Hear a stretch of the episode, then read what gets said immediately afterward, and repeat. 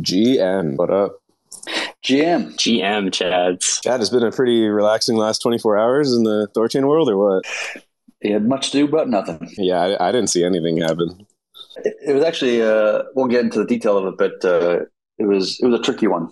Um, it was very, very obscure and took us quite a while to, to pin it down. Yeah, definitely uh, could go through some of the details on that um, once we get into it. It'll be cool. Just wait a minute or two here for people to hop in. Sorry, so my lost my earbuds real sec. One sec. Hashtag release the yields. it's coming. It's coming. We'll get we'll get into it. And hashtag release protocol and liquidity too. Let's go.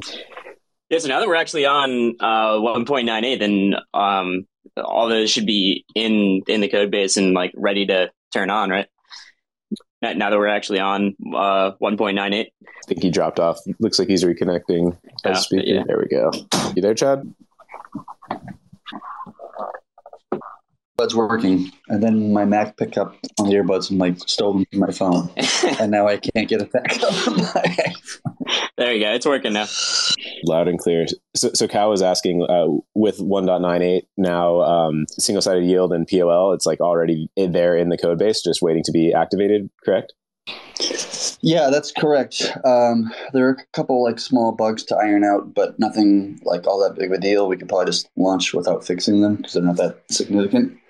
Um, but to, at least to, to my knowledge, at least. Uh, so I think we're we're getting pretty close to being able to launch a feature, and, and when we do, we'll we'll we'll put like a cap on it, as, as we like to do for for major new features. Um, we'll put a probably small cap on it just to kind of test the waters first, make sure things behaving the way that we expect. There's no kind of like you know issues, whatever. Um, and then as we feel more comfortable and more confident, we'll kind of up that cap and and you know um, you know allow more and more yield to come in, uh, savers to come in and, and get their single sided yield. So it should actually be possible. Has anyone uh, re-entered the uh, the Bitcoin Savers Vault? Because that's what that's what caused this this bug in the first place. It should be possible to enter now, right? No, I think it's actually still possible to enter. I think we just fixed the issue that caused the the problem. But, but I'm not sure if anybody's actually tried to like enter since since the network went back online. So I'm not actually not sure, sure if anybody's tried. So also as far as caps and like limiting it, it it will be just Bitcoin starting out. No, um, it'll be enabled for uh, any gas asset, I think. So any uh, the primary asset for per chain. Um, the POL will not be enabled for all those chains. The, P- the POL will only be maybe for one or two chains, possibly. Uh, and so you'll be able to get you know some some savers deployed in each one of those pools just to start. Uh, and so that's the cap is how we place it is that the cap is based upon the POL itself. Like how much how much capital does the POL have to how much room does it have to deploy to various pools, and that's going to be capped at some number. And over time, we can increase that. So as the POL is able to have more more capital, it can kind of like deploy more room into the into the pools, which causes the centralization to go down, which causes more um, more openings for new savers to kind of you know enter. And so initially, the POL will probably be turned off entirely, and we'll just allow the synths to grow out to what they would normally do, and with, as they've been doing for months. And then once that, that's happened, then we can enable the POL to start deploying a little bit of capital into the pools and make sure everything looks good, everything's behaving like like I think it is going to be should be behaving, and then over time, kind of increase that number.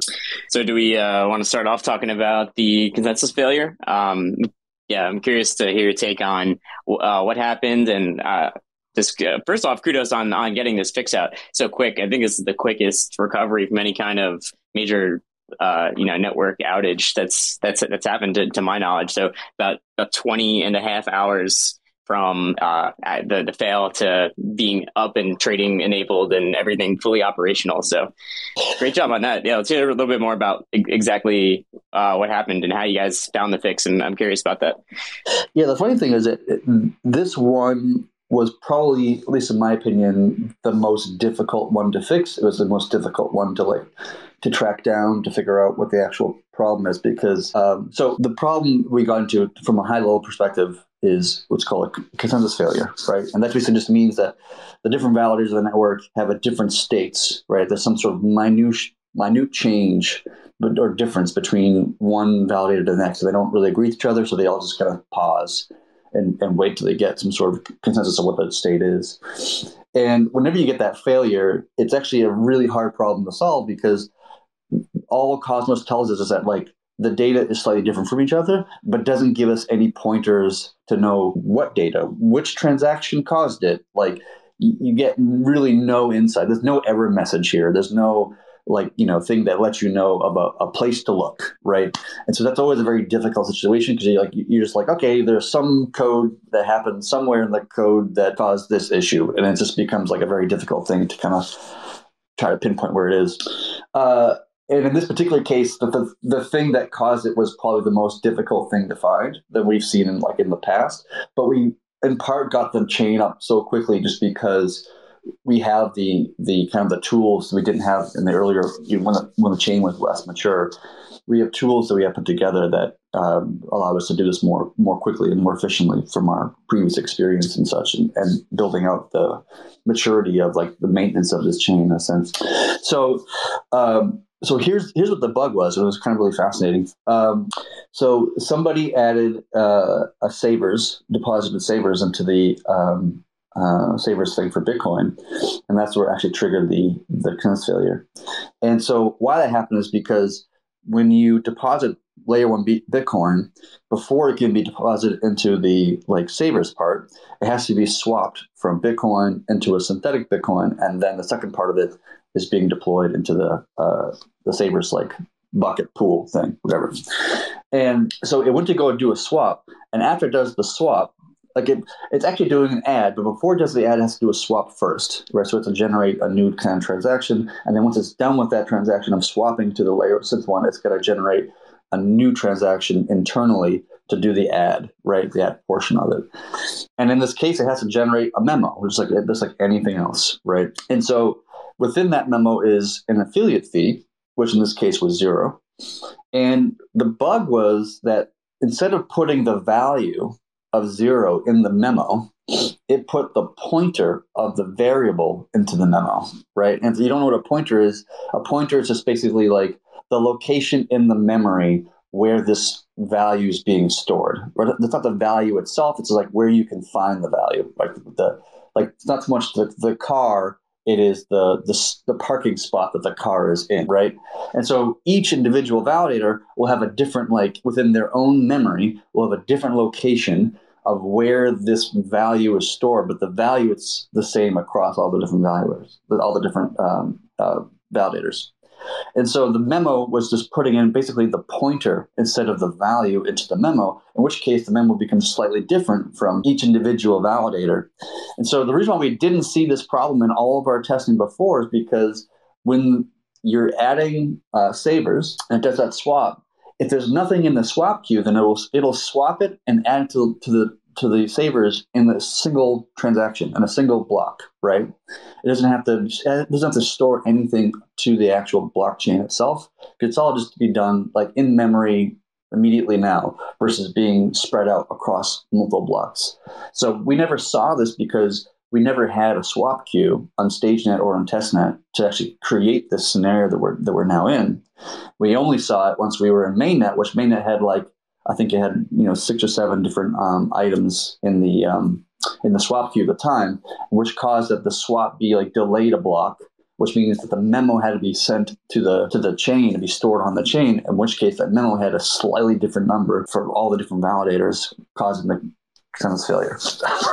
Does that make sense? It's like a highly technical, complex thing that I'm trying to describe in a, in a somewhat non-technical uh, way. Yeah, I thought that was a good explanation.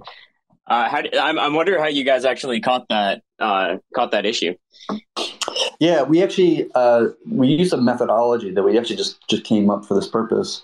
And so what we do is um, we make some small modification to the code, and then we sync like mainnet, right? And then we do it again a second time, and then if the if the two times we expect them both to have app hash uh, or uh, consensus failures. But it gives you like when you have a consensus failure, it tells you like your app hash, which is basically like the checksum of like or the summary sort of or, or checksum of the data of that block. And so if we fix the issue, or if, if the change we made uh, avoids the issue, then we can know that whatever change we made is affecting the result right? And so just through a series of like trial and error of like, okay, let's disable the begin part of the block. Let's disable the end part of the block. Let's disable this handler or that handler. Or let's take this particular manager of the swap queue and let's take so we just started to like eliminate things slowly and through a, a process of trial and elimination, eventually finding the precise function that was causing the actual problem. And then once you had that precise function, you know, we just look through the code and there's that there's the bug right there. We should be casting this this value to an uint before actually to, casting to a to a value to an integer before putting it into the string of the memo. Does that make sense? Because I'm not sure if it makes sense to me, but I'm I'm a nerd, so uh, much of it makes sense to the non-technical people. A little lost, yeah. but it make it makes me think you're even smarter. So that's all I need to know. it was it was a it was a difficult one to find, but we eventually got got our hands on. And now we actually have a new methodology of like if, if we were ever to see a problem like this in the future, um, we have a new methodology of, of finding the finding the issue, of like eliminating defining the issue, which is um, really nice to have because the consensus failure is like the worst issue you can have in some sense because it's just such a black box of like, hey, there's a problem somewhere in the code somewhere, and you're just like, okay, how do I find that? Then it's very difficult to, to, to, track down. Yeah, well, definitely huge props to to you and the rest of the team just for I, doing all that hard work and figuring it out so quickly, and uh, you know, just the level of professionalism and getting everything sorted so quickly. So, oh, and by the way, one more thing: like when we had the, the failure, our first thought was there's something in version 98, right? It was just released like an hour earlier. So like maybe that's the issue. There's some code change in 98. That wasn't even the case. it was like months ago. So you couldn't yeah. even look at recent changes because it's not necessarily a recent change that caused the issue. Isn't that funny?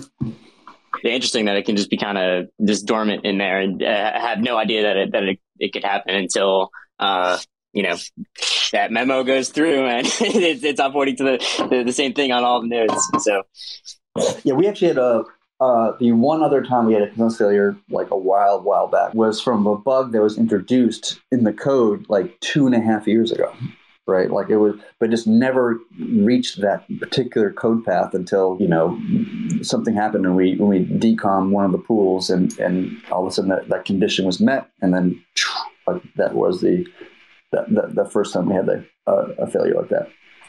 Yeah, it's great to see the coordination on all the nodes. Though they updated so quickly that that patch was just released, uh, you know, pretty late last night on uh, East Coast time, and you know, about early this morning, everything's fully back up. So, trading LP actions are available. Everything is back to business on Thorchain. So, looking good, looking good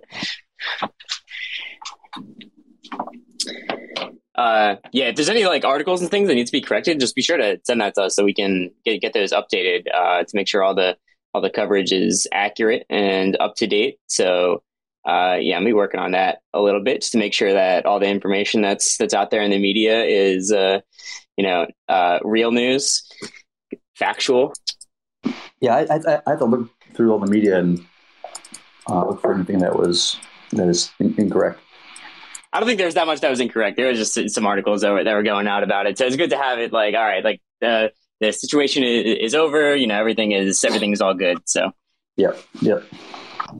Good to issue those corrections. So yeah, anything else exciting about the uh, consensus failure? I mean, like you know, when these when these things happen, um, is it's an opportunity to just make the network that much better. Now that we have these new processes, it just makes things even uh, even safer for the next time that you know something like this could potentially happen. So, yeah, this this kind of stuff like it can always happen when you're actively developing, right? And even yep. when you're doing passively, like just bug fixing, technically it can happen there as well. But it's more likely to happen in like obviously larger code changes and such. And so like like we obviously want to keep pushing the network and and keep innovating and keep um, adding you know significant um, features. Like in this particular case, it was because we, we wanted to add this savers feature, right?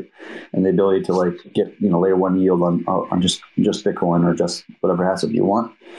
Um, and uh, so in the process of doing so, we had a bunch of code changes, and we introduced this particular bug, which had to get ironed out. So it's a, it's a normal thing even like with our recent, you know, AVAX was, was paused recently just because there was um, an edge case that, that happened that uh, caused network to double spend a, a swap or uh, an outbound transaction. Like whenever you introduce like major new components of code to a code base, it's very common and very natural to have, you know, bugs and stuff that need to be kind of ironed out, you know, over the first like, you know, few months of the feature or whatnot.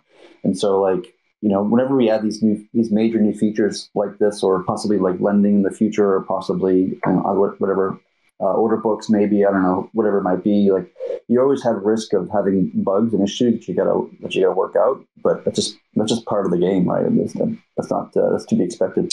Right, and the important part is that funds aren't at at risk uh, through through any of this. Even though there's consensus fail, it doesn't mean that uh, you know vaults are insolvent or there's any kind of kind of risk there. So it's just hardening the actual logic of Thorchain itself. So it's positive here. I, I brought up Prime right. Directive too. He requested to come up. So hey, Prime. Hey, can you hear me? Yep. Um, r- real quick, I just wanted to um, share something. You know, yesterday when when this whole thing happened, the bug.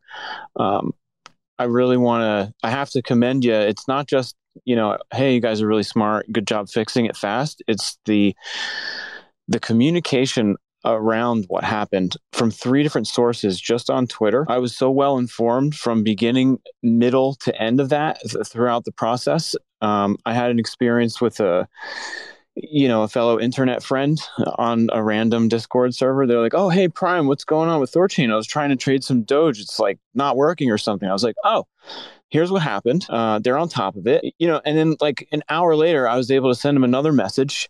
Hey, it looks like they figured it out um, you, you know, everything's going to be fine. He's like, well, it's still not working. And I was able to tell him, like, well, you know, nodes need to update, you know, just hang in there and everything should be fine soon. You know, an hour or two ago, I was able to send him a message like, "Hey, you're good to go, man." And and and that is awesome. The the the layers, uh, the calmness of the communication, and the fact that it was from three sources on Twitter. Um, that's I cannot put into words how much confidence that speaks into the market. Like so so let's not just overlook that even though it's important that you guys are all super nerds and all that. You know, excellent job on your internal communication and getting that all out. So thank you. Well, thank you for, for saying that. I think that's something like that, especially Gavin and, and uh, Familiar Cow and other people um, are kind of pushing is, is to kind of uh, improve or, or, mature the, the communications aspect of the protocol, you know, which is just a natural thing to happen as we get further down the road of this of this project. It's pretty well oiled at this point. Everyone, you know, knows the role and what needs to be done. So, uh, you know, it's it's all it's all really smooth all, all around from from this side things and happy to provide the communications updates and, and things like that. Because it's important for the for the community to know exactly what's going on that you know uh, that, that, that everyone everyone here on this side is calm and collected and uh, you know things are progressing as normal. So and now now that we're back to normal it's just another uh, just another day. It's just it's 20 and a half hours of downtime and now back to business. So thanks for uh, your comments. All right moving on. Uh, yeah, so we, we want to talk about savers and and POL. Well, let's uh, let's get to it. We could we could start with um, savers vaults. So savers are live. You can actually deposit. Um, I guess in any pool, right? Because you, that's what you just said, Chad. I, I, thought it was only Bitcoin, but uh, you could deposit any any asset as I think it's just single the, side of liquidity. I think it's just the gas assets. Uh, yes. So Bitcoin, Ethereum, not Rune, not ERC20s, you know, not random like BEP2 tokens. Um, but like BNB, Doge, AVAX, Bitcoin, Ethereum, forth and so on. Small question, implementation question. Um, when can, can, you you can just add to a saver position uh, with so let's say you have a small amount of you know BTC in the in the Bitcoin pool, and you know you, you, you can you add say like every month into a into a Bitcoin pool, and that just gets added into your uh, your your position in, in a Savers vault? Yeah, you can do that as many times as you want, and you can withdraw, you know, as many times as you want. Obviously, not double spending or anything, but like you can, you can take away half your position and then take away another half, another half, another half, or want to add a bunch more later. Like arbitrarily, you can enter and exit as you, as, as you want. Although we, we might put a limitation on like you can't enter if you exited within the last 24 hours, something like that, just so people don't like kind of like thrash the thing or whatever, but that may not be even necessary to be honest with you. But but yeah, you can basically enter and, and exit whenever you feel like it. Yeah, I doubt that's very necessary just because of the, the, the swaps that need to take place entering and exiting, uh, you know, converting to Rune and then uh, then depositing into the Savers vault. Like there's there's a couple there's a little bit of slip taken out of there. So yeah, I, I wonder if that's necessary thing to, to put in there.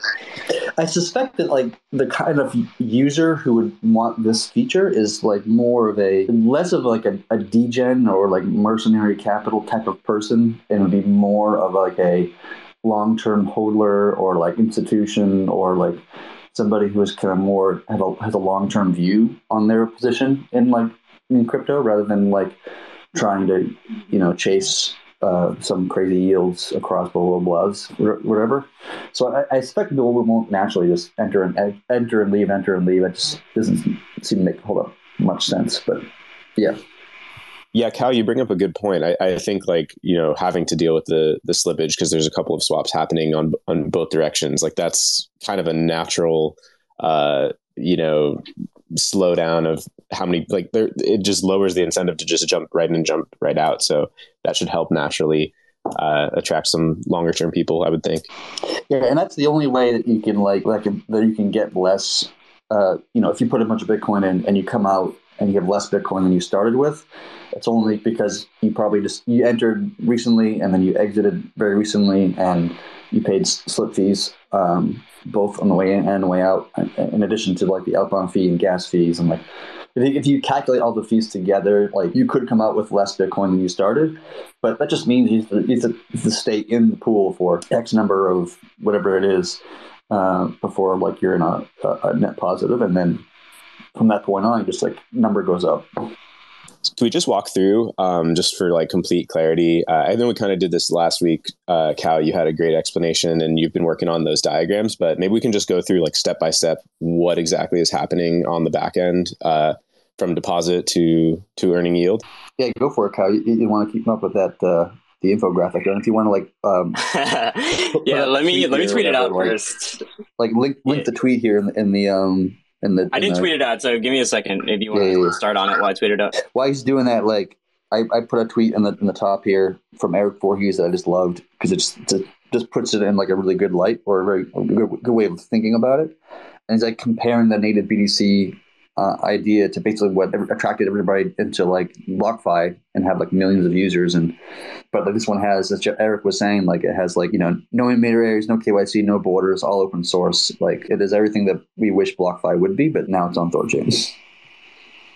Yeah, I love it. Such a such a killer. Uh, that's definitely a tweet for the the Thorchain wall of the, the history books. Um, but yeah, that that kind of thought is something that just gets me, especially recently. It's just so exciting when I think about Thorchain. Is like I I think of it as just going down the list of like all of these core things that centralized entities have like taken from crypto being like oh like you want to trade well come to a centralized exchange oh you want fixed you want yield whatever like come to blockfi or whatever and it just it's it's such a spectacle to watch like Thorchain kind of tackling these hit products, right? Like the the things people are actually doing in crypto and just like one by one kind of being like, nope, we're taking that back to like the decentralized world. And um, that concept just really excites me. Yeah, I remember I was talking to a guy, and I probably shouldn't say which, which but he's from a BlockFi like company. I won't say which one, but like, and I asked, I said to him like, "Hey, you know, have you read about this whole like ThorFi stuff we've been talking about?" And and this feature is like one of the features of ThorFi actually. And he says, "Oh no, what's that?" And I explained to him like, you know, what ThorFi is, you know, briefly. And he said to me, I just I was like laughed in my head. He said like, "Oh, so you're doing everything that we're doing, but decentralized." his face, his face just went like white. Like he was just like, "Oh God."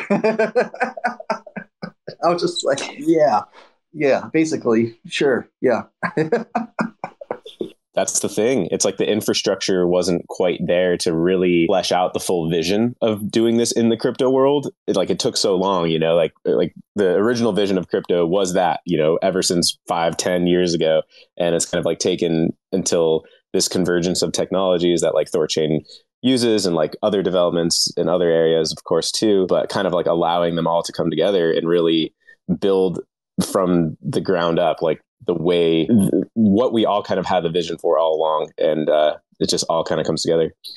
The next one being probably, uh, you know, you said with ThorFi, like after this, be like lending, uh, lending and borrowing. That's kind of like the next big hit product, right? and it's just like once again, it's just taking back something that's kind of been siloed into centralized entities for crypto and uh, porting it back over to like the actual decentralized world. Yeah, especially for for assets like Bitcoin. Like there is no Bitcoin loan out there. I mean, maybe on uh, one of the side Bitcoin side chains, but but like it's just uh, structural. I think we're, what we're doing here is structurally different than anything else, and even the lending design itself, which we're not going to get into right now because we the other topic, but like it is structurally a very different lending design with very different set of attributes than everything else in the industry, and so it's going also going to appeal less to a the degen type of like person and more towards the you know uh, person, the long term hodler, the the institution like that has much more capital in that realm than in the degen realm that we're kind of like familiar with and used to in the DeFi world. Um, but like one of the things like I'm most excited, or one of the things I'm really excited about for the savers is that when people deploy their Bitcoin into the into the pool and then take on a savers position, they're adding a bunch of Bitcoin to that pool or Ethereum or Doge, whatever, and they're adding by the asset, but they're not they're not adding the rune side. And so inherently, what that does is that the rune the pool becomes off balance. There's too much Bitcoin, not enough rune, and so the um, the market, the arbitrage bots, which we'll probably get into in a second with from the uh, graphic that uh, Cal put up. Uh, will create buy pressure to buy up rune to to kind of um, level off the the pool, and so like as more savers like dive in, it's going to create you know buy pressure on the rune asset, um, until it basically gets its like cap, like of the of the synth, the synth cap. So it's just gonna be like I'm expecting that a bunch of, a bunch of people are gonna jump in with savers, and then it should create um, a good amount of, or uh, I don't know how much, but just some some amount of buy pressure in the asset, which I'm excited to see what, what the result of that is. Yeah, let's go into the graphic a little bit. So uh, hopefully everyone can see. I pinned the tweet on top of the uh, on the top of the space here. I'll try and put it up in the YouTube video too, so uh, you can check this check it out and follow along. It's in two different columns. Uh, the left column goes into what happens when a user goes to add uh, add Bitcoin into a Savers vault, and then the right column uh, going top to bottom is what happens when that user withdraws from the Savers vault after earning some yields. So yeah, let's run into let's just run it down a little bit, and uh, we'll explain what's going on. Uh, so uh, so some assumptions that, that come with this. So first is the uh, the the rune price and the Bitcoin price. So uh, th- this model assumes that uh, ten thousand rune is one Bitcoin on both sides, so that there's no price change between the two. Uh, you could recalculate it based on a different um, rune price and Bitcoin price.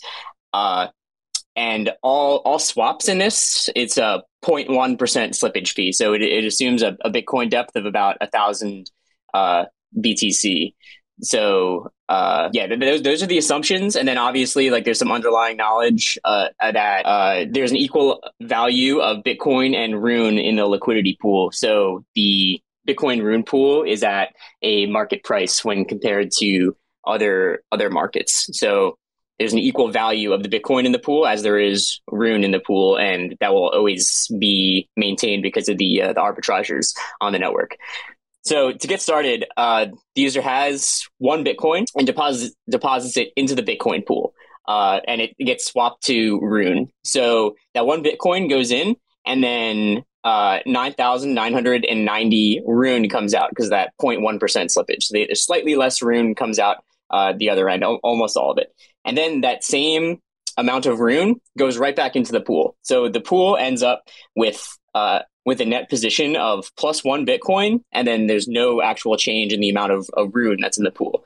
But then the pool issues that synthetic Bitcoin asset. So there's a liability on the pool of slightly less than than one Bitcoin. So there's another another slip gets calculated there. So it's 0.998 a synthetic Bitcoin. So now uh, you you can think about the price of Rune and Bitcoin.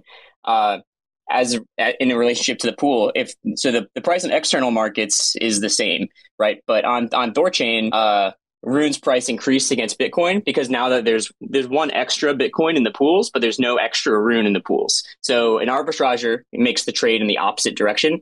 So because there's a, about one extra Bitcoin in the pool, about half of uh, sorry, the the arbitrager would deposit Rune into the pool and swap for Bitcoin, uh, extracting slightly less value than uh, than than one Bitcoin. So uh, it approximately balances out the pool to be about plus half of one Bitcoin and slightly less than uh, half one Bitcoin's worth of Rune.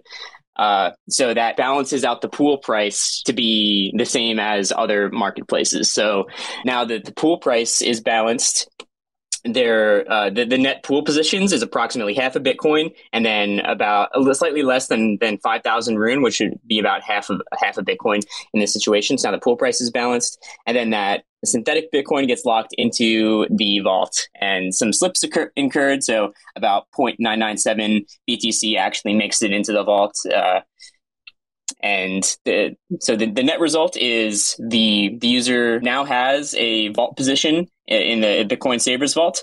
Uh, there is now an additional liability on the pool of a point uh, nine nine seven uh, BTC because that's what's deposited into the vault. And then there's a net rune buy pressure because the arbitrage re-movement back to market price is slightly less than the uh, than the the original movement out of market price.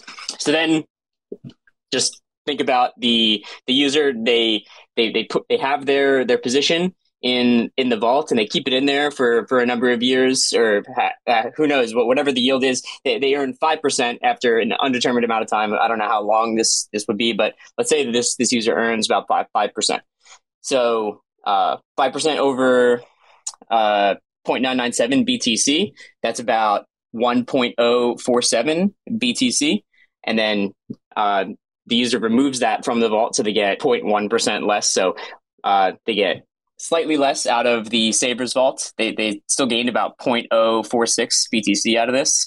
Uh, that BTC gets burned and then Rune gets removed from the pool. So this is the, about the opposite of what happens when you enter the pool, obviously. So the the synthetic BTC gets burned and then Rune gets removed from the pool.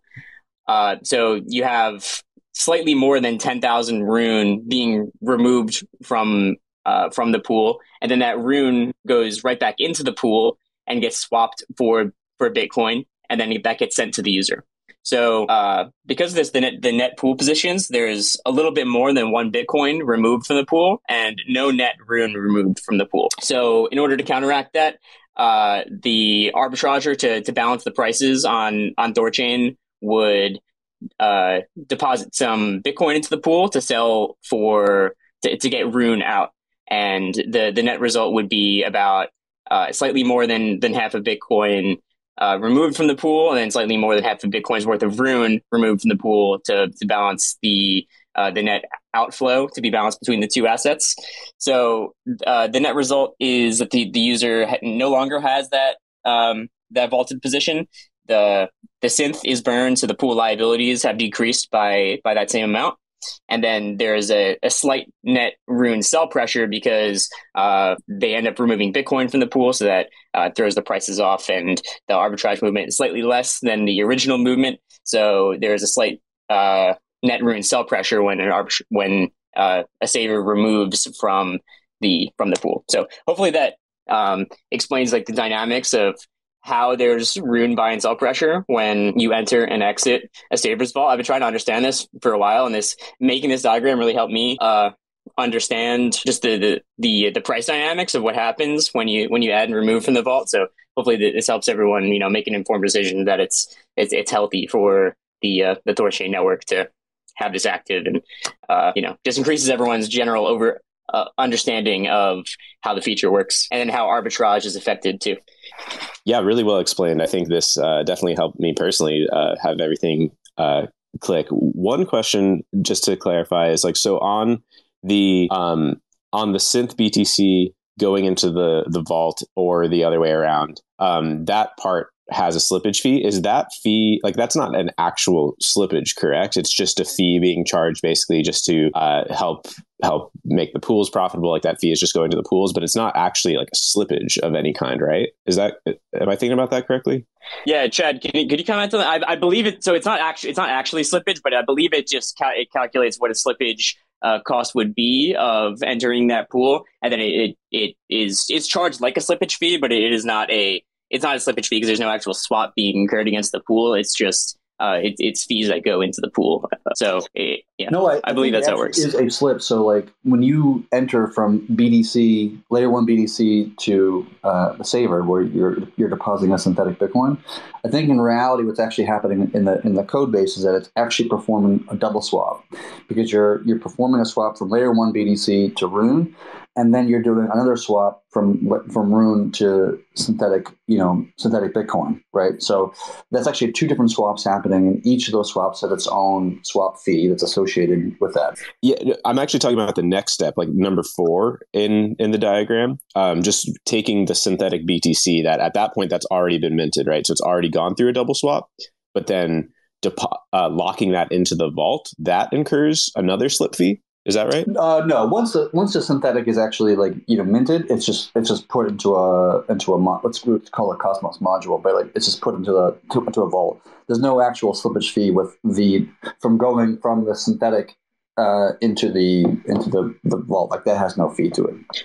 Okay, sorry. That, that's just a, an error on my, on my part. Then, because I, I, I, for for a while we were talking about uh, there being a fee to enter and exit the the vault, so I was assuming that's what it was. So it's only for four fees going in and out then just that just a double swap uh, right so so so it would actually using the numbers in the example it would actually be the 0.998 uh, it wouldn't drop to the 0.997 in that last step uh, yeah correct. yeah that's true right so it's just, it's just uh, two swaps on the way in and then two swaps on the way out and those are the only cool. fees uh, well with the exception of like the outbound fee and the gas fee when you're uh, withdrawing from the network but those, those are the only actual fees being associated. Great. So uh, more Bitcoin then.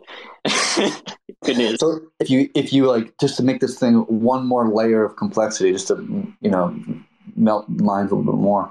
Once you add in the POL to this whole calculation, right? Because uh, Kyle was saying how when somebody's depositing synthetic Bitcoin, they're creating a buy pressure on the Rune asset, and when someone's withdrawing, they're creating sell pressure on the Rune asset, and, and whatever direction they're going the once the the the synths have gone to like the cap or close to the cap and the POL starts to kick in and, and does what the POL does, it's the one that's providing the opposite side. So like if somebody deploys, you know, one Bitcoin into savers and creates one Bitcoin worth uh, technically it'd be like half a half a Bitcoin worth of of, of um, buy pressure on an asset the protocol own, own liquidity is coming in with that rune. So they're they're they're selling the rune to that to that counter position. So so it's it's effectively it depends on where the the target utilization is that, that the POL is targeting for. But let's just say it's fifty percent of the um, um, pool depth, and then it becomes like for every one dollar of buy pressure that entering the savers, uh, Bitcoin savers does, the POL creates one dollar of sell pressure, and so this becomes like a level thing. So it doesn't really matter if you're entering the pool or leaving the pool. The there's no effect to the rune price. But if you were to do something like instead of 50%, you would do like 67%. It'd be like for every um, one dollar Bitcoin added, it would cause you know two dollars of sell pre- of uh, buy pressure on the rune asset, and the same in the reverse if you would go the uh, reverse direction.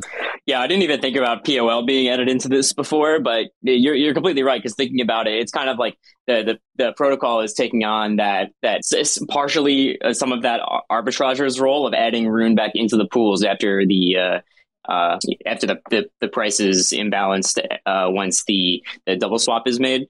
So yeah, that, that's really interesting that the, the POL balances out uh, the dynamics here. Like the, the, the POL is kind of what plays that that uh, third role. Right. And we won't see the POL actually in, in action for the be- I think for the beginning of this at least. Um, and so beginning will just be just general market movements, but eventually the POL will kick in and will start become the counterbalance to everything. So just to really simplify for, for a second. So this is what's happening until the synth cap, the, the normal synth cap that like we already have is hit. And then anything above that, um, because the synth cap is already maxed out, you can't just mint more synths. So then in that case, that's where the POL is going to kick in the reserve is going to take the rune side. So basically, in this example, if, if, if one BTC is coming in, it would essentially be just under half a BTC worth of rune that's coming in from from the reserve from the POL side, and then owning half of that position in terms of POL. Yeah, so the or half the of that POL value.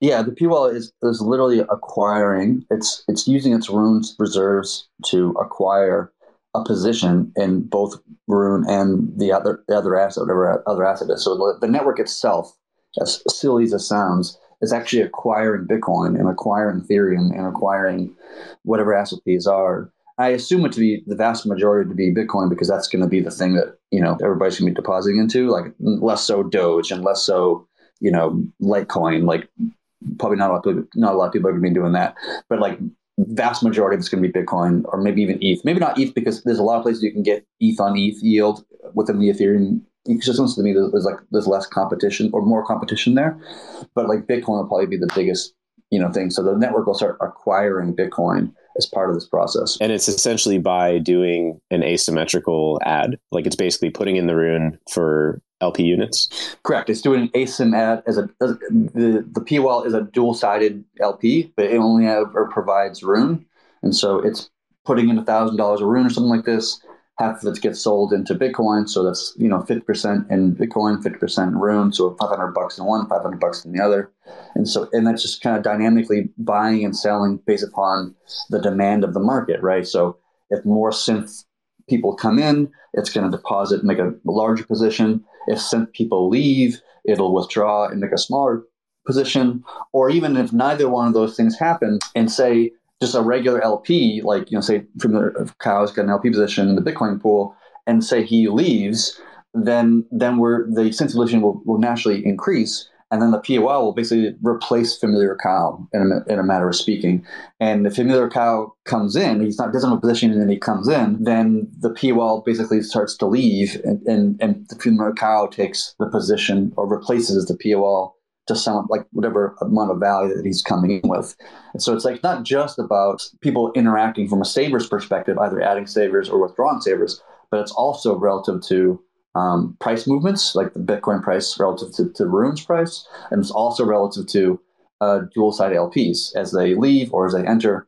The POL will take the reverse position in a sense. Yeah, that yeah, I love sense. how all the dynamics kind of mesh together and you know play off each other and, and balance everything out. And it's going to be super cool. And I, I also love that uh, you know Thorchain will be acquiring huge BTC position over over this nice little bear market here. I think that's. I mean, I I don't think anyone agrees that, that that's a that that's a negative thing. and I think that's going to be real nice to, to play out in a couple of years. That's why we like we would.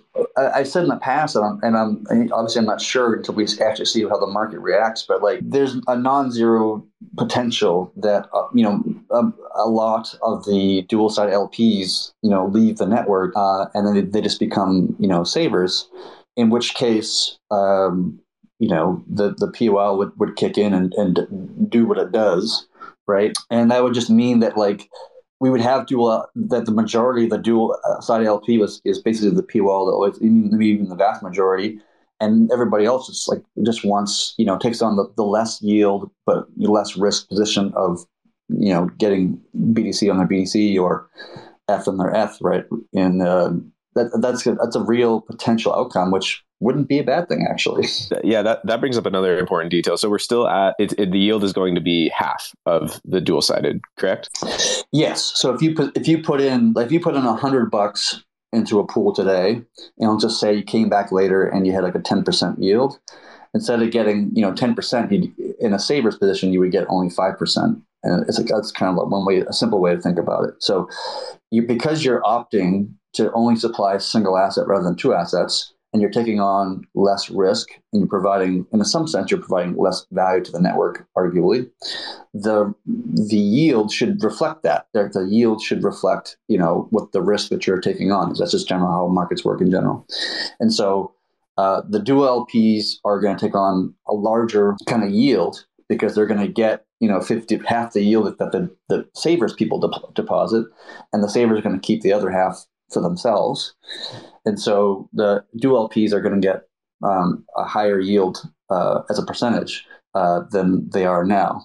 Whether or not they actually generate a higher yield or not is a different topic because um, as savers deposit, the pools get more full, in which case the incentive pendulum swings away from the pools and towards nodes so that less of the, the system income of the network goes towards the, the pools and more of it goes towards the nodes, right? So it's a multifaceted kind of like economics at play here, and, and it's kind of hard to reason about all the different cogs in the machine in a sense. But generally speaking, dual sides will make a, a larger yield, like a, in terms of a percentage, and savers will make you know half their position.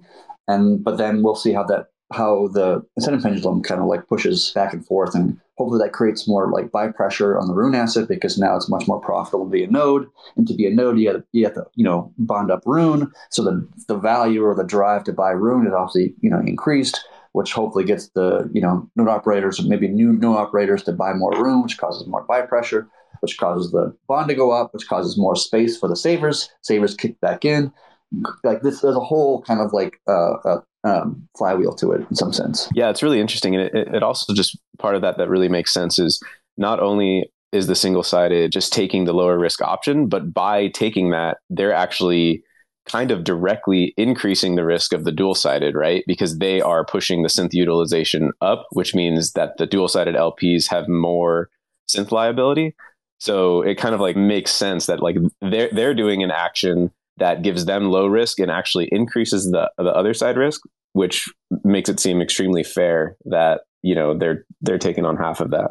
Right. And I think part of the intent is that um, as the POL, so like the amount of risk that a dual LP has relative to synths is kind of like they're taking on a leverage rune position, right? Depending upon if rune's price outperforms or underperforms the asset right? Whatever asset that might be. And so um, the amount of synths as a, as a utilization of the pool relative to the depth of the pool itself, it kind of determines how much leverage there is there, right? So the POL itself is there to to um, maintain that room utilization percentage, right? So it's there to deploy capital, and by doing so, it reduces the risk on the non-POL LPs, right?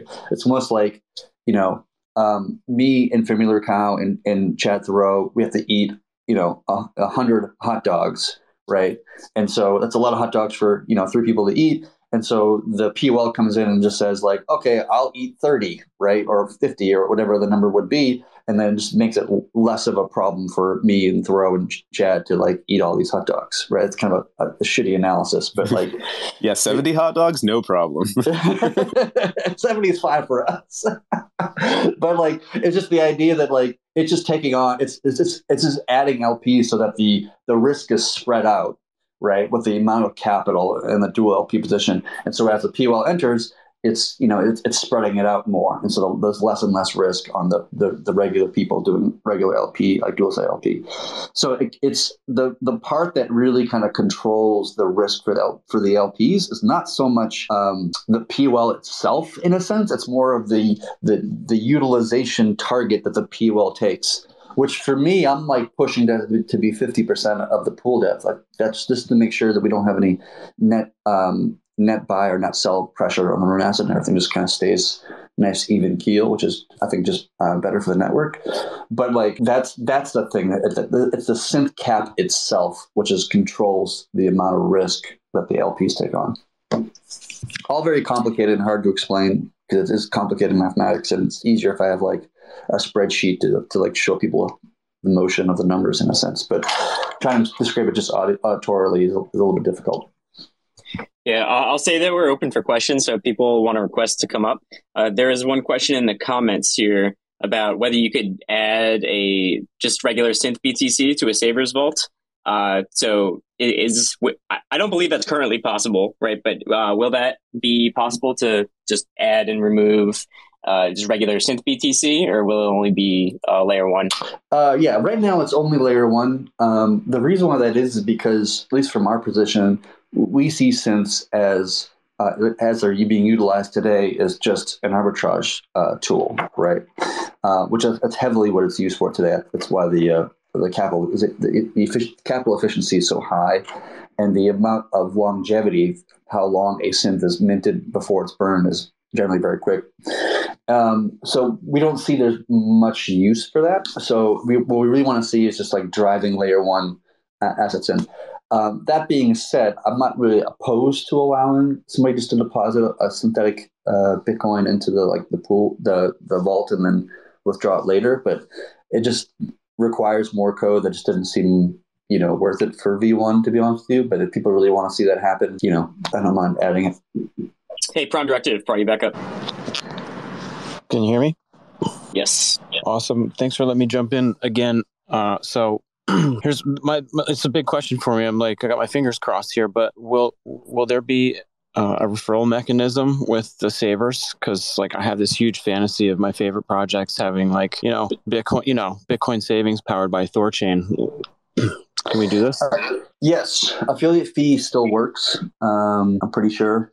So i think uh, i think go back to the code and just verify it real quick, but uh, from from memory, and I hope I'm speaking correctly, but I'm pretty sure fee is still being uh, uh, respected. So if, if somebody wanted to build, uh, and I know of somebody who's very well known and um, who's building a, a, kind of like a wrapper project, you know, that just kind of wraps around this feature and just supplies um, an easy mechanism for people to, deposit and withdraw uh, into you know Bitcoin saving position. Uh, somebody could do that for sure and, and, and earn income. Awesome. Free hot dog with every new Savers account. Thank you guys. Yo, Finblow. Just to follow up to, to that question, and then I have a, another question. But I remember there being some discussion about um, removing the requirement to have a memo for uh, single sided deposits. So if if that functionality gets uh, coded into into Thornode, would it be possible to uh, to still earn an affiliate fee uh, if somebody's making a deposit without a memo? Yeah, good question. Um, so that feature is not in the code yet. That's being worked on. I think Eridanus is working on that particular feature, which is massive, by the way, because this means that like you can you can contribute to this system without needing a, a, a, custom wallet. You can just do it directly from like literally any wallet that holds Bitcoin um, or Ethereum or any asset for that matter, which is awesome. Uh, but to answer your question, no, because you need, in order to get the affiliate fee, you need to have a memo that kind of describes who's earning the yield of this affiliate. So you would need, in Bitcoin's case, you would need a wallet that supports, you know, an op, op return or like a memo, which most of them do not. Um, and and then you could earn your earn your yield. Gotcha. Thanks. And then uh, unrelated, but I just want to make sure I understand the timeline here. So as of today, folks can deposit uh, single sided, but am I correct? They're not earning yield yet, and that that's got to get voted on by the nodes as well as the the protocol owned liquidity um, feature for when the caps synth caps do get hit that also has to be voted on by the nodes yeah i think um, we will probably do this so you can enter the savings position right now and it wouldn't do any, any good for you so i wouldn't recommend people do it because just you'd be putting your bitcoin in the network for no yield.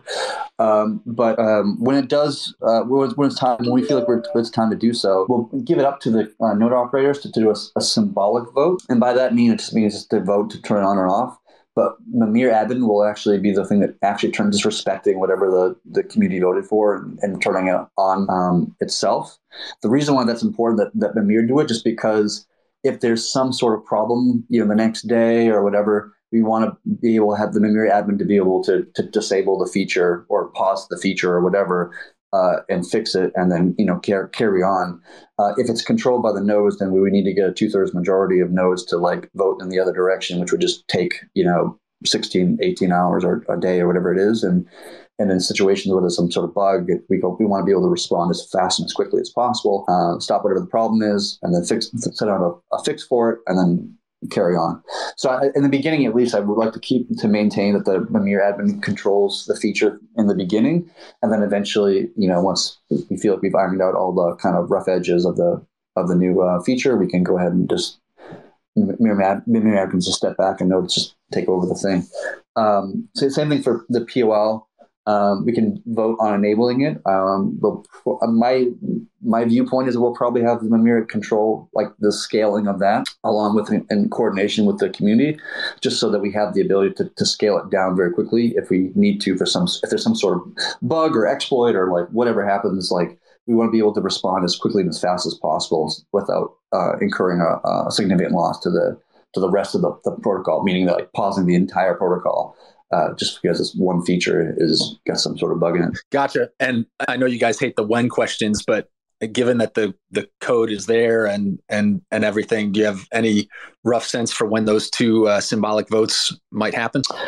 Uh, I I don't, to be honest with you. Um, we have to come together as the the core team along with Nine Realms and kind of a discussion of when we feel uh, it's ready to kind of to start the vote. Um, we'll post something in, in, like the Discord and that main kind of uh, Thor Thorchain main net channel uh, and just kind of start the voting process. In which case, people will start voting. But I can't imagine it being very long. Um, my guess would be uh, sometime either today, even potentially, or or next week. Awesome, thank you. Today, whoa. Well, t- today to start the process of voting, right? So it wouldn't, it probably would not be enabled today unless the voting happened really fast, which maybe that happens. But like probably either today or, or, or next week, I'm, I'm assuming. Uh, we'll see though. Interfaces are scrambling. yeah, interfaces are going to have to catch up, right? I've actually always maintained this has always been a, a debate internally of like when we release new features, do we do it in a very um, like correlated way, and that we like we just get all the different components like together, right? And and then like and then launch it like the, the UIs, the, the Midgard stuff, this like all the different parts of the stack, and then wait till they're all ready and then like then launch it, or does the core protocol just launch the feature and then everybody downstream just kind of like adopts it whenever they want to adopt it, and then let it, the community just kind of figure out their own timing rather than having like it's like do you want a synchronous launch or an asynchronous launch? And that's always been a, a, a debated topic in the, internally. Yeah, there's no and there's no easy answer there because if the rollout isn't smooth on the Thorchain side, then it affects everything downstream, and it's like a- any issue just has like multiplicative effects, especially when you when you uh, take into account like the decentralization of the network, and if like you know if something happened like consensus failure like today, like let, let's say like we the, the feature was released with 198, and we were trying to really hype it up and push it, then all of a sudden there was some kind of uh, you know major issue that happened and either consensus failure or the feature needs to be paused or something like that, then it just throws a, a huge wrench into all the coordination that that's that's happened. So I, I've been I don't know. There's there's two ways to think about it, and it's like, all right, well, the coordinated launch that um, is much more visible to to everybody, and especially people that are like only like tangentially in this in this space, and only sometimes pay attention to what's going on in in uh, like this this sector of things and uh, then, then there's like, you know, what if what if something goes wrong and like, you know, there's a, there's upstream problems, problem with problem with Thorchain. It's like the the and the uh, the interfaces need to need to adapt. So I, I think recently it's becoming more to just like, all right, we just we, we just push the features and then like later the interfaces will will adapt and and update. I I feel like that's the better way to the better way to do it, just because uh, of the the risk of you know things not always going to plan because we don't always know what's going to happen once once an update or a feature is is released with 100% certainty. Yeah, my, my viewpoint is I actually agree with you. I actually like the idea of everything just being asynchronous and the different projects don't require communication or, or like, you know, coming together in some sense and everybody just kind of does what they do and then let the market just do, do it. Do it. I'm actually be curious to get Mogarty's perspective on this because he's from the from the THORSwap team. Like from he's coming from a different angle than I'm coming from. But like to me, it makes sense to just like the core just launches some new feature and then downstream, even if it's like even if the Midgard stuff isn't done yet, like who cares? Like Midgard can figure it out. Once they do that, then the UIs can figure it out. Once they do that, then the like just downstream it like that and just allow the market just to, to, adopt as they want to rather than trying to like this is not a company. We are not a corporation. We're not releasing a product in the traditional sense. Like we don't have a marketing scheme really per se. Like just we just do build launch innovate you know you know ship and then let everything else handle itself downstream. Yeah i think like from that kind of pr perspective though um you know if if it was an announcement like hey this is live but then there's nowhere for people to do it yet, then like you wouldn't you'd want to avoid that situation as well because for the average user, like what they care about is like, hey, can I use the thing? Um, not can I like send a custom memo and like do some uh, interesting stuff on the back end to like to to get into it. But um, it, uh, yeah, I mean, I think it makes sense overall. But then maybe the like more public push is once once some interfaces have caught up. Yeah, I think we learned a little bit from the AVAX launch of just like because we tried to coordinate that that launch so much with all the interfaces and have like uh, uh, like a coordinated marketing push for it. But then, you know, they like all of a sudden something goes wrong and it's like it's another two weeks before AVAX is is out. Uh, it just caused a lot of a lot of thrash there where it's like, uh, you know, the the Thorchain team, you know, Nine Realms and uh, you know, the Thorchain Twitter and things are, are saying like, hey, this is live, and then all of a sudden it's it's it's not live, and it's not live for like another two weeks or something like that. So I think like going forward, it'll probably be less like uh, announcements from from from this end of things, like saying like, "Hey, this feature is like live. It went live like like four minutes ago. Like everything is like like going." And uh, because if something goes wrong, then it just creates this huge like you know uh, confusion and information information problem. So. Uh, yeah, just something that i like considering, especially from from the AVAX launch, which we, you know, that, that was very very recent uh, and on the, on the top of our minds right now. So just yeah, that's what I'm thinking about from my perspective. So yeah, I don't know if there's anything else you guys want to discuss. Um, unrelated to Thorchain, uh, has anyone else noticed that there's like significantly less bots on, on Twitter now?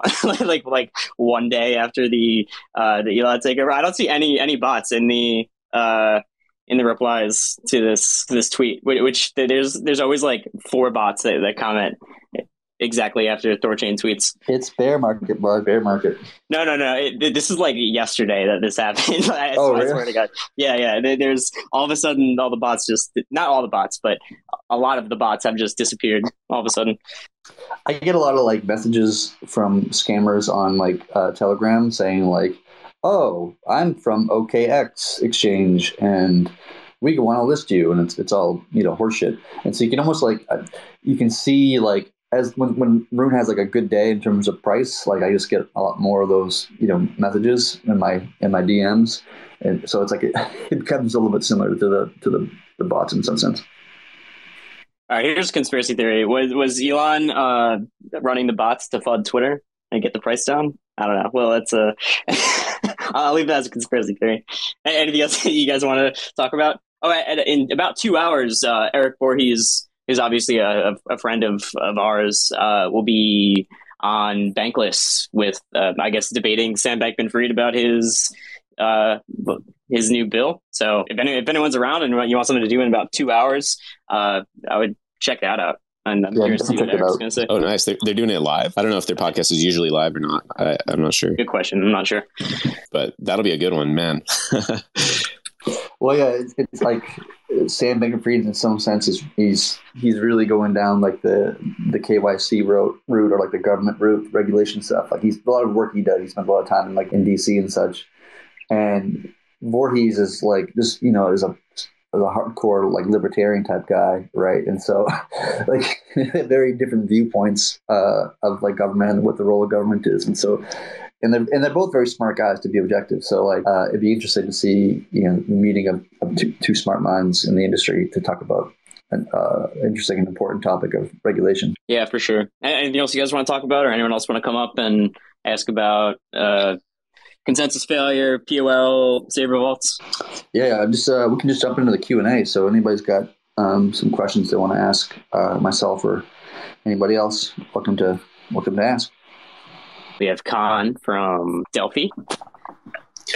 Hey, hey, how are you guys? Um, on the topic of like asynchronous launch, uh, I just wanted to ask if, if, there's anyone in the audience or speakers from THORSwap. I'm, I'm curious if like THORSwap UI will uh, show like the yield and like the position of um, savers um, in when, when, it's like time to launch or how how close that is. Um, yeah. Yeah, I can speak to that a bit. Um, definitely being worked on.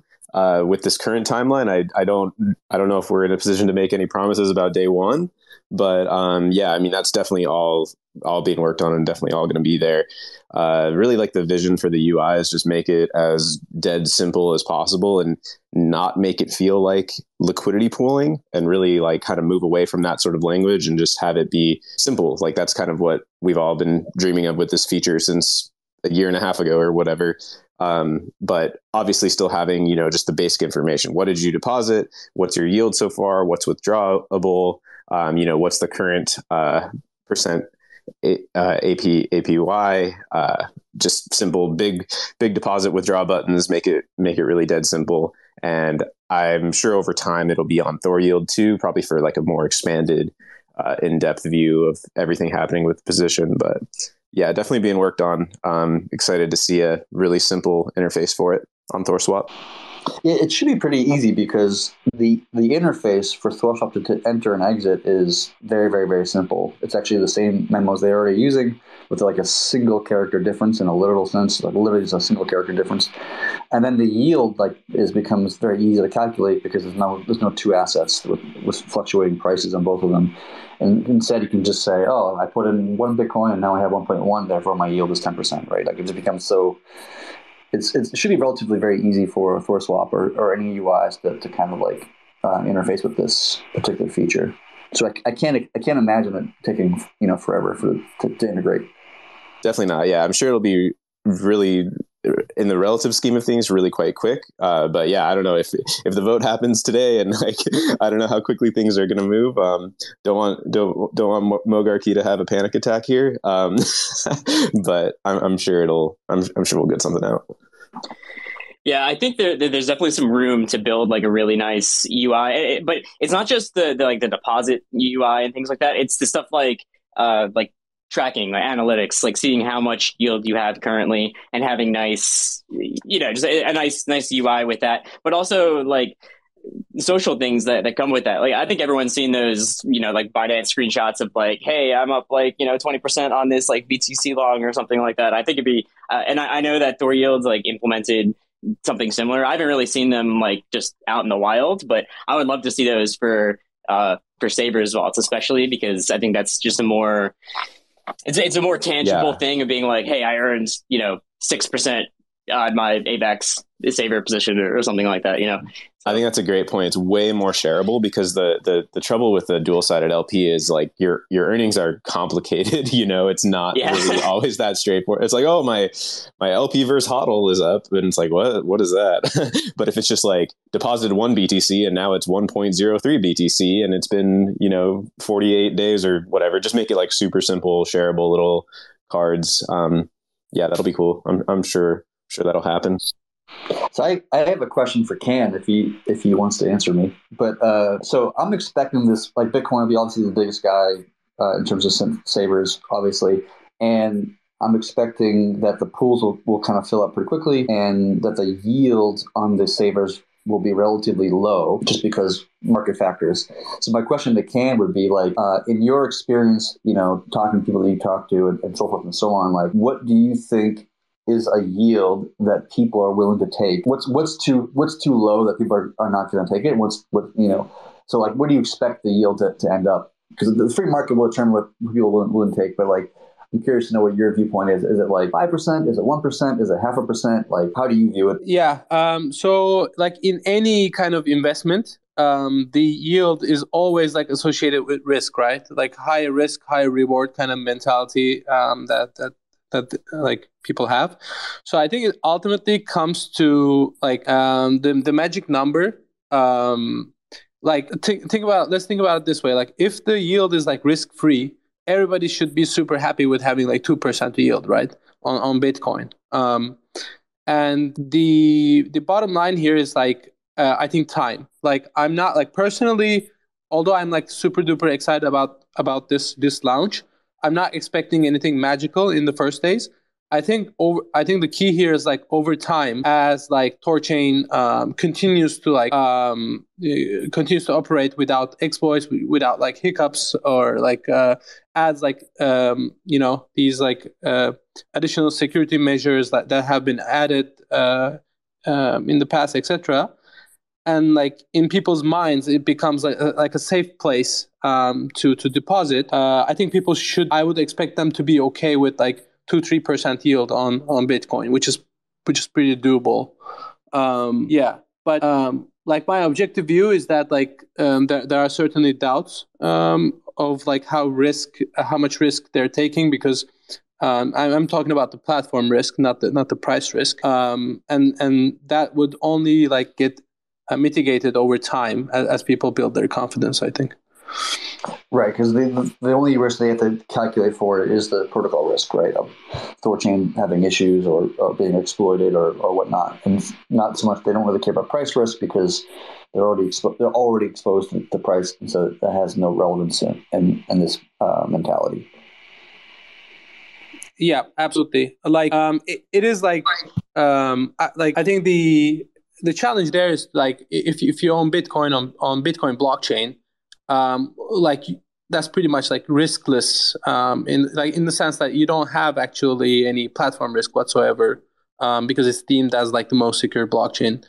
Um, and so Thorchain is like has a quite complex code. Um, like al- although like as a as a as a fan, I'm like confident in it. Not like as an outsider, is like uh, the outsiders can't be like we can't expect them to be like super comfortable with it unless uh, until like maybe a, a year um, passes without like any problems or whatsoever, and like people actually start to earn like and show that they've earned a yield on Bitcoin, etc. So I'm expecting like a gradual thing here. Um, obviously, like my market is cyclic, so like if there's a bull market, like it, it, it will um, like numbers will go up pretty quickly. But um, generally, I'm I think time will be key here. Yeah, and the other side of the equation where there's so much effort uh, being put in by uh, on the ThorSwap side, Nine Realms side, core team side is like the integrations to get the volume up, right? Uh, let's get Thorchain powering wallets, dApps, other